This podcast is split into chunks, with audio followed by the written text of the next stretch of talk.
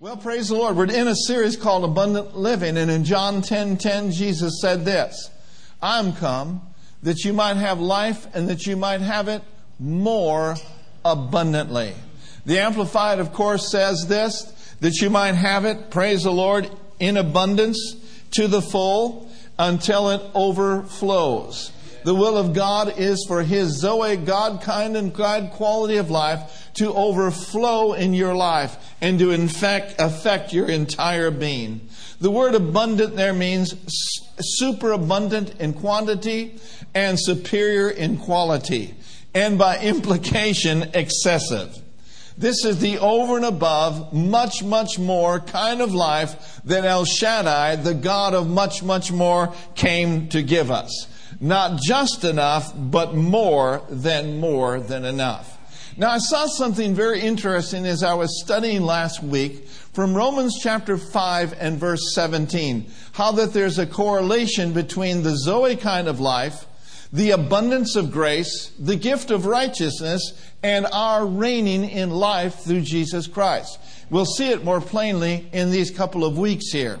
In verse 17 of Romans 5, it says, For if by one man's offense death reigned by one, of course that's speaking of Adam, much more they which receive, number one, the abundance of grace, number two, the gift of righteousness, what will they do? Well, they will reign in life through the Lord Jesus Christ.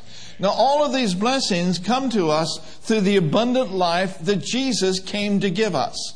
So I want to look at a couple of these today. Pastor Nancy did such a tremendous job on Wednesday night. If you did not see it, make sure that you watch it. She preached and taught on the grace of God. It was absolutely wonderful. But I want to talk just a moment this morning about the abundance of grace and this glorious gift of righteousness. Now, notice with me, it says the abundance of grace must be received. So we could say it this way the abundance of grace is yours to receive. Amen. Now, the word receive means to take hold of, to lay hold of, to take what is one's own, and when it is taken or when it is received, not let it go. It's a verb, it's an action thing. It's something that we receive not just for today, but we receive this abundance of grace for every day. Now, this jumped out at me as I looked at Young's translation of Romans 5:17, and I think it might help you as well. Of course, it says, "By the offense of the one, death did reign through the one; much more those who, through the abundance of grace and the free gift of righteousness, notice this with me, are receiving. Say it with me I am receiving. Now, what this says to me is this is something that we can currently and receive daily. In other words, holding fast to the daily grace that the abundance of grace gives to us. Laying hold of this abundance of grace for whatever circumstance and whatever situation we may face. Now say this with me I am continuously receiving grace, and I am continuously reigning in life. So, in order to reign in life, there's a couple things that we must take hold of. Number one, abundance of grace. Grace, not grease, grace. Number two, the gift of righteousness. So also I see very clearly in the Word of God that the grace of God and the favor of God are very closely connected. You'll see this in Psalms 5 and verse 12. Notice this with me. He says, For thou, O Lord, wilt bless the righteous. With favor you will compass him as with a shield. I like that. As with a shield, you will surround him, the Amplified says, with goodwill pleasure, and favor. How about that? Amen. Encompass there means to surround, to encircle, or it even means to protect and to preserve. When this abundance of grace is received, the favor of God comes on the scene to preserve you, to protect you, and to keep you in all your ways. Oh, thank God for His keeping power. Aren't you glad that you've been kept by the power of God up to this point through faith in God? Oh, He is a keeper. He, the Lord, is our keeper. And in His eyes and in His sight, you're a keeper too. Therefore, you can expect Him to keep you, to preserve you, to protect you all the days of your life. Woo, glory to God. And that, my friends, is shouting ground right there. The book of Job, chapter 10, verse 12 says, Thou hast granted me life and favor, and thy visitation has preserved my spirit. Now, notice this. The word granted means something that is bestowed upon you or given to you as a gift. The word visitation means his oversight. Aren't you glad he's overseeing you? Hallelujah. He is the apostolos. He is the apostle and high priest of our faith. And he's watching over you and he's watching over me. The word there preserve means to guard, to keep, protect, preserve, to watch over, and to care for. Do you know that you're deeply loved? And did you know that you're deeply cared for? Yes, He cares for you. And He loves you as much as He loves Jesus Christ. Man, that's just such a revelation right there. Say this with me God loves me as much as He loves Jesus. My Father cares for me, He loves me. Thank you, Lord. He's watching out for you. And He's given you His Spirit to lead you and to guide you and to direct you away from anything that would hurt you or harm you. Amen. So, therefore, it behooves us to pay great attention to the Spirit of the living God who lives on the inside of us. He is the earnest of our redemption, He is the down payment of what's to come. Mm, thank you, Lord. He is our comforter. He cares for us. Amen. And then in Psalm 30, verse 5, this is also a good shouting ground. He says, His anger is but for a moment. Thank the Lord. But His favor is for a lifetime. Or in His favor, in His abundance of grace, is life. Weeping may endure for a night, but oh, thank God, what happens in the morning? Joy comes in the morning. Amen. Now, notice this with me. His favor is not but for a moment, but His favor is for your whole life. In other words, not every now and then, but 24 hours a day, seven days a week, His favor is ever present in your life. Webster's Dictionary from 1828 edition defines favor as an advantage for success. Favor is the believer's advantage. The abundance of grace is the believer's advantage. You are at an advantage over what's going on in this world. You are not the tail, you are the head. You are not beneath, you are above. You are not the curse coming in and going out. You're the blessed coming in, the blessed going out, the blessed in the city, and the blessed in the field. So, this favor, I love Jerry Savelle's definition of this. It means to support, to endorse, to assist, to make easier, to provide with advantages, and to show special privileges. He also said this if you want a good dose of the favor of God, read some of Brother Jerry's books. He is a favor expert. He said this favor, it opens doors, creates opportunities, turns adversaries into allies, accelerates progress, and brings great blessings. Favor is the birthright of every believer. Do you believe it? Are you confessing it? Are you expecting it? In saying the same thing, I'm speaking God's word over your life. Speak the word of the Lord over your life. Speak the word of the Lord over your church. Let's try this on for size just for a moment. Say this with me. We declare, we, declare. we, have, favor we have favor with God and man. God and man. The, blessing the blessing is upon us. Upon us. The favor of God surrounds us. The mercy and goodness of God are following us all the days of our life, and the blessing of God is empowering me to prosper. Favor. Get favor in your heart and then get it in your mouth. Constant declarations of the favor of God will bring constant manifestations of His favor in your life. You just get to a place where it's overflowing in your life and you're expecting favor everywhere you go. Get up in the morning and say, This, God, this day is my favor day. I'm expecting my greatest blessing ever today.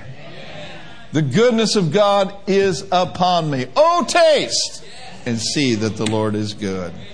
And so faith then releases what the abundance of grace contains. Rick Warren said this What gives me the most hope every day is God's grace. Knowing that His grace is going to give me the strength for whatever I face, knowing that nothing is a surprise to God. Isn't that great? Amen. I like what Pastor Nancy shared on Wednesday night. She shared from John 1:16 in the amplified version. We see in that verse that there's layers upon grace. There's grace heaped upon grace. Glory to God. Does that sound like abundance of grace? Woo, glory to God. Say with me, I have blessing upon blessing, favor upon favor, and gift heaped upon gift. It's the abundance of the grace of God. So, folks, there's more than more than enough grace for you to receive today. Let's just raise our hands right now and say, Lord Jesus, I open up my heart now and I receive the abundance of grace that you've made available to me this saving grace, this strengthening grace, this serving grace, this sanctifying grace, I receive today. Now let's transition it to the next point. Let's go back to Romans 5, verse 17. We're going to get to reigning in life, and there's just some great things I want to share with you in the month of July about it. But I want us to just lay this foundation, the abundance of grace, and look at your neighbor and say, the gift, the gift. of righteousness. Now, notice with me in verse 17 again of Romans 5. It says, For by one man's offense, death reigned by one. Much more those who receive abundance of grace, well, we've done that, and also receive the gift of righteousness shall reign in life by one, Jesus Christ. Amen. Now, notice with me that this righteousness is not something that you earn. It is not something that you attain to. It's not something that you arrive to at some point of spiritual growth, spiritual sanctification, or holiness. No, the moment you were born again, you were translated out of the kingdom of darkness and you were brought into the kingdom of the glorious kingdom of God. Amen. And in this kingdom, there are kingdom rights and there are kingdom privileges. One of which is the gift of righteousness. Oh, hallelujah. And so this abundant life gives us the free gift of righteousness. Jesus came to this earth to give us a new birth, a new identity, and yes, a new life. Amen. A new life. New life is yours. You know, the Bible says, if any man be in Christ, what is he? He's a new creation. Old things are passed away. And behold, all things have become new. Did you know that you're a new creation? And as part of the new creation, He gave you some new eyes. No, I'm not talking about these natural eyes. I'm talking about these spiritual eyes. Thank God He's given us eyes to see. He's given us eyes to look into the perfect law of liberty and see the freedom that is ours in Christ Jesus. He's given you eyes to see the glorious inheritance that belongs to you in Christ Jesus. Everyone say, I have eyes to see. But not only did He give you eyes to see, He gave us ears to hear. Oh, I love that, don't you? Are there some things we need to hear down here? I mean, Lord knows we're hearing a lot up here. But a lot of this information up here is tainted by the world system. But if you will get serious in your walk with God and fellowship with Him, you'll hear things down here that you need to hear. You'll hear things down here that will change the course of your life and set you in a direction that God's got for you. Jesus said it over and over again He that has ears to hear. Now, all of us have spiritual ears to hear, but do we have the willingness to hear what He's saying? You see, sometimes we don't want to hear what he's saying because if we hear what he's saying, we become responsible to do something about what he's saying. Amen. Can I get a witness in the house today? So instead of valuing that, sometimes we ignore that. And as long as we ignore that, we become, if you will, paralyzed on the ladder of our spiritual growth. Because God will always require you to do something about what He said to you in days past. He will always require you to be a doer not only of the written word, but He will require you to be a doer of the word that He speaks to your spirit. Now, that word He speaks to your spirit, you have to have ears to hear. That word that He speaks to your spirit is that Rhema word that comes from the throne of grace. Amen to enable you and strengthen you to walk with Him in this race of life. So we have eyes to see. That is why I pray for you consistently, and I know you're praying for me, that the eyes of our understanding would be flooded with light. That we may know what is the hope of our calling. See, to know what is the hope of our calling, we've got to see it. We've got to hear from God. And what are the riches of the glorious inheritance in the saints? And what is this exceeding greatness of his power? Come on, saints. There's great resurrection power available to you and to me if we'll see it, we'll seize it, we'll hear it, and we'll walk in it. And these are glorious prayers that we can pray. He that hath eyes to see, and he that hath ears to hear. Mm-mm-mm. A hearing heart and a seeing eye will make a great difference in all of our lives. Amen? Amen? So notice with me, this gift of righteousness cannot be earned, it must be received. Amen. Amen. Now look at a very familiar verse of Scripture, but don't let the familiarity of a Scripture pass by. Feed on this. Let it get down in your heart and talk about it every day. You know, I've been walking around the house recently and I've been saying this I'm the righteousness of God in Christ Jesus. You are just Jehovah's Tsidkenu. I have right standing with you just like I'd never sinned before. Amen. I am the righteousness of God in Christ. I am right in His sight. And folks, if you're right in His sight, you also need to be right in your sight. Because when you're right in His sight, it makes a huge difference in all of your life. Now notice in 2 Corinthians 5:21. Let's feed on this for a moment. Read it with me.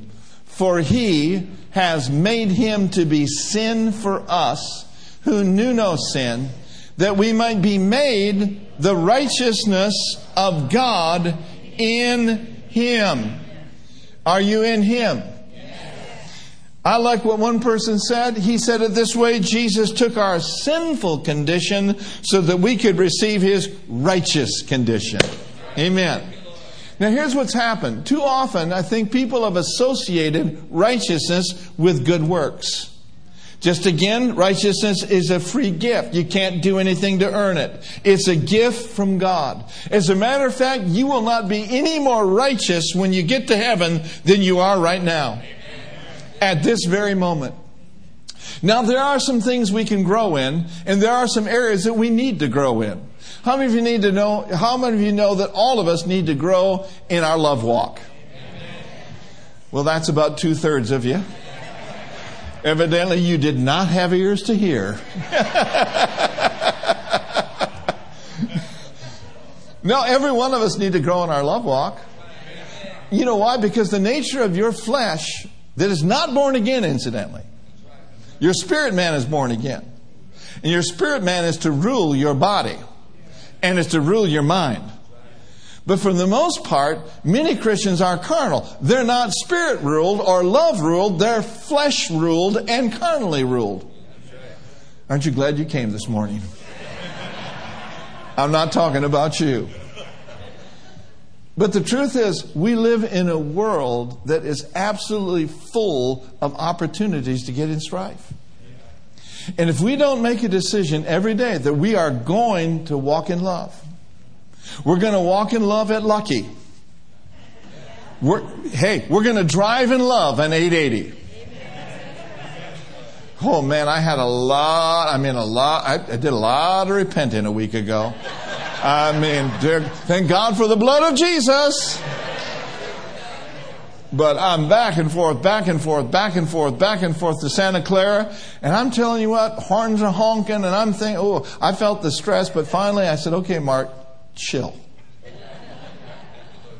Take a deep breath, relax, walk in love, and pray for those varmints out there on the road.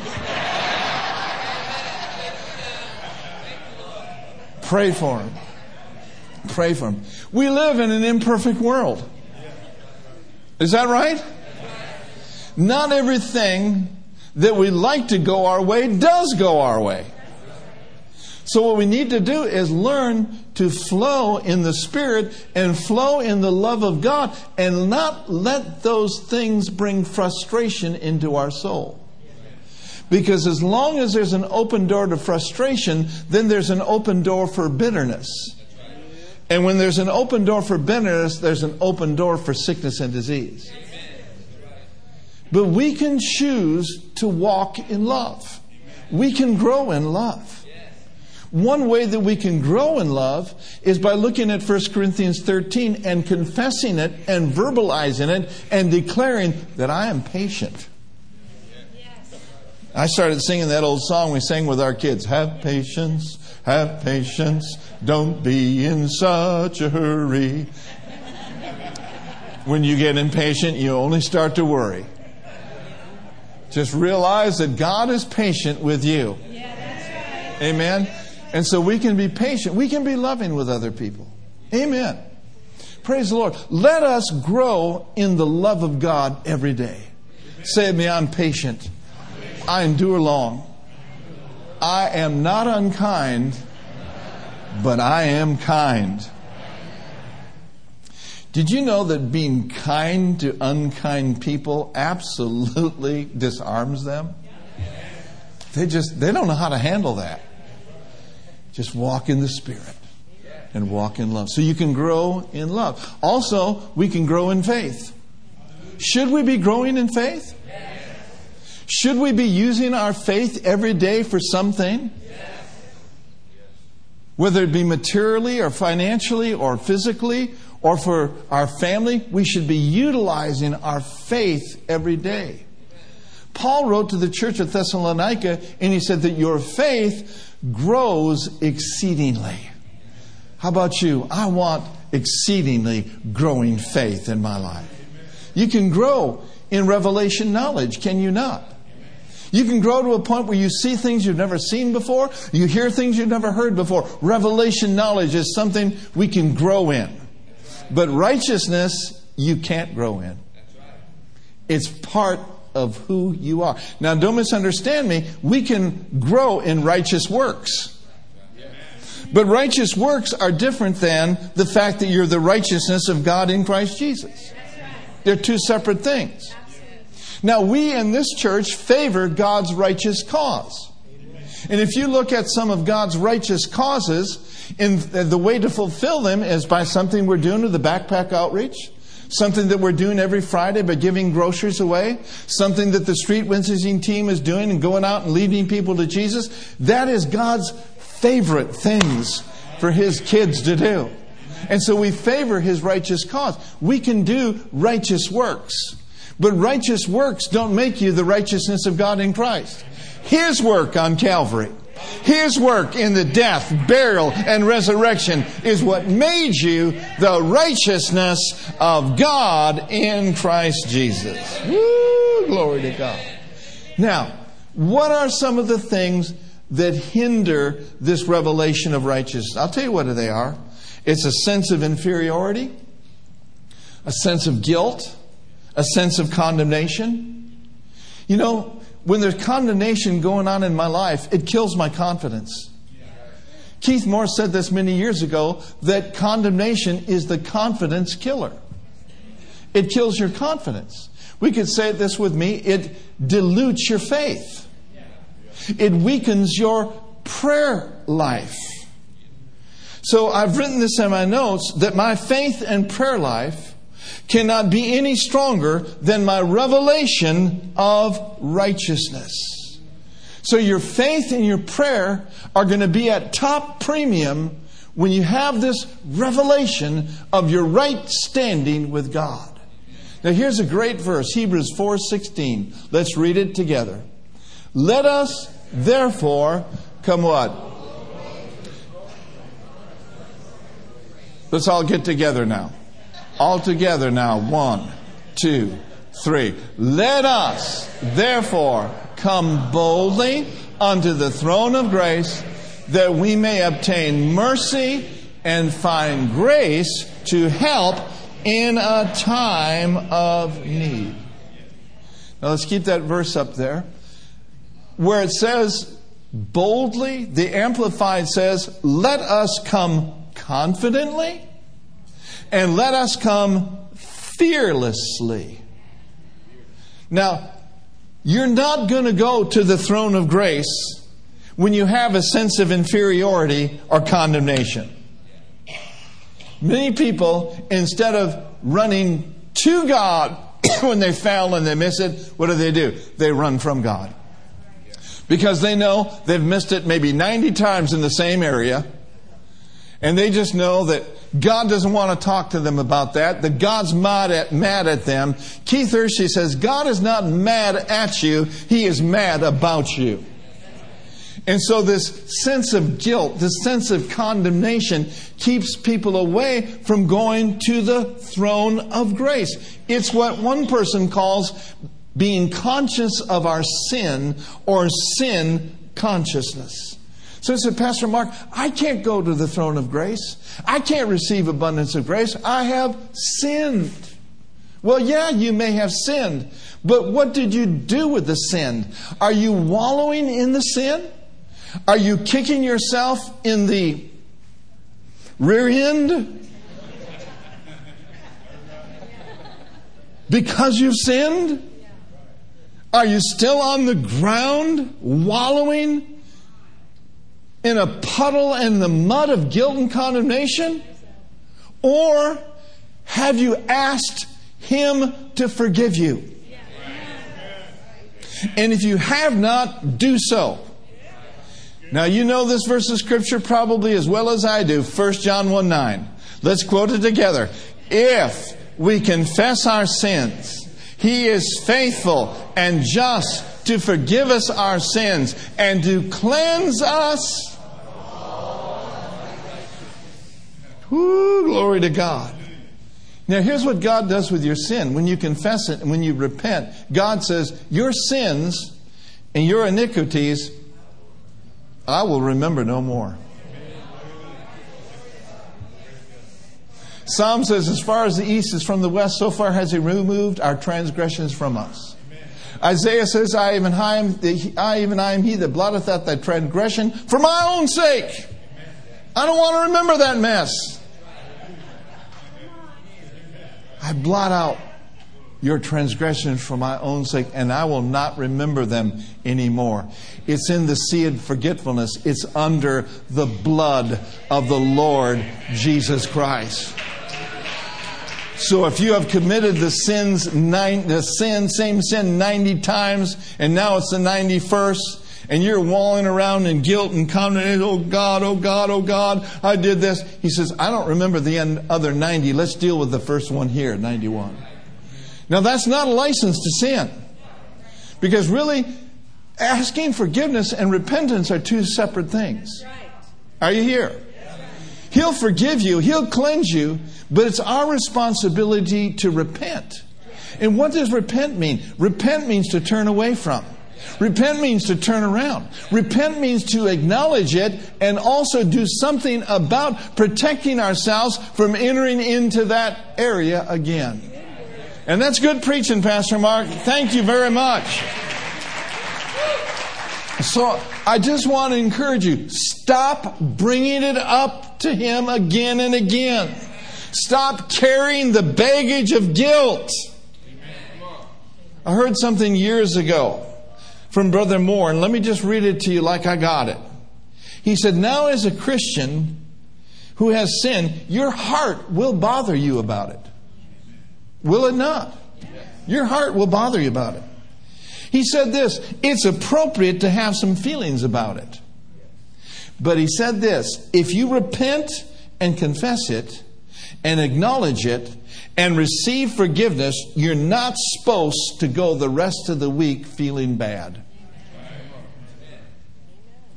And then he went on to say, Be glad that you're washed and cleansed, and you're, you're righteous, and your fellowship has been restored. But you don't just go on having missed it, acting like you didn't miss it, and acting like you don't care. He said, That's not okay. And that's the repentance part. Amen? Your heart bothers you. You get cleansed. You turn away from it. But you are also aware of the fact that you are living in a place of turning away from those things that have dragged you down. That's right. Amen? Oh, praise the Lord. Aren't you glad? Whom the Son has set free is free indeed. Here's what Jesus said. He's, or, er, or, what James said. He said this that the effectual, fervent prayer of a righteous man availeth much. Did you know that you are not inferior to anyone? Did you know that you have first class righteousness and first class favor? Oh, glory to God. If you've ever flown on a jet, there's a huge difference between first class and economy class. I've had the privilege of flying in first class and I've had been in economy class. Nothing wrong with that. But how many of you know get treated a little bit better in the first class? Is that right? Well, in Christ Jesus, there's no such a thing as an economy class Christian. Oh, I want to shout that from the housetops. There's no such a thing as a second class Christian.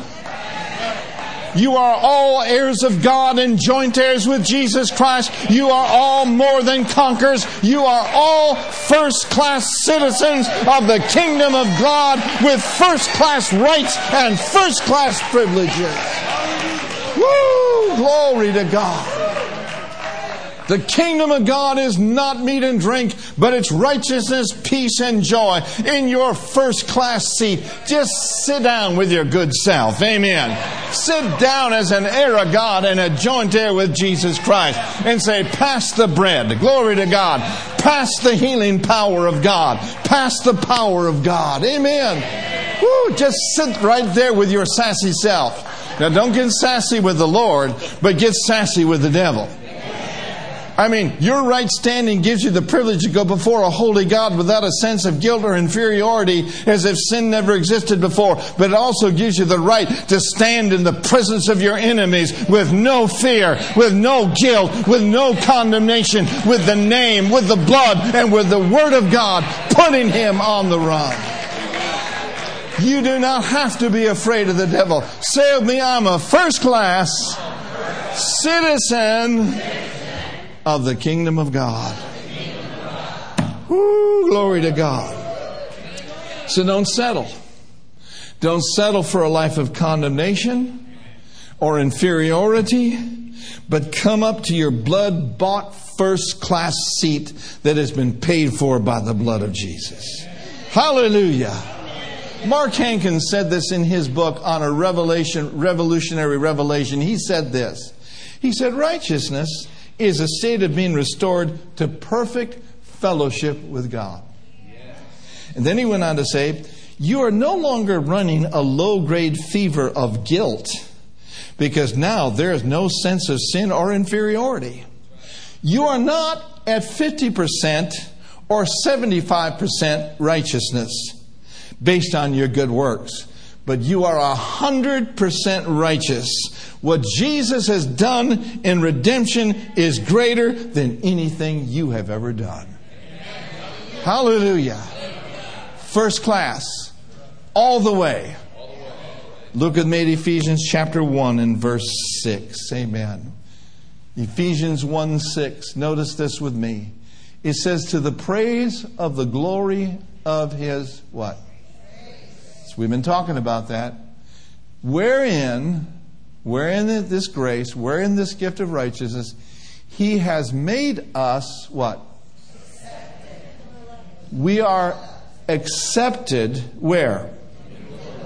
In the beloved. Now declare this I am accepted in him. Therefore, I have no rejection or inadequacy or inferiority. When you know that you're accepted in Him, it will absolutely set you free from constantly seeking the approval from others. I think I better preach on that just for a moment. We're almost done. Let me make this statement again. When you know that you're accepted in the beloved, this confidence in Him sets you free from constantly seeking the approval from others. Do not be an approval addict. Just know that you're loved, you're accepted, that you're not rejected. Oh, yeah. We all got work to do. But I heard a verse of scripture that we can be confident in this very thing that he who has begun a good work in us, he will complete it until he returns.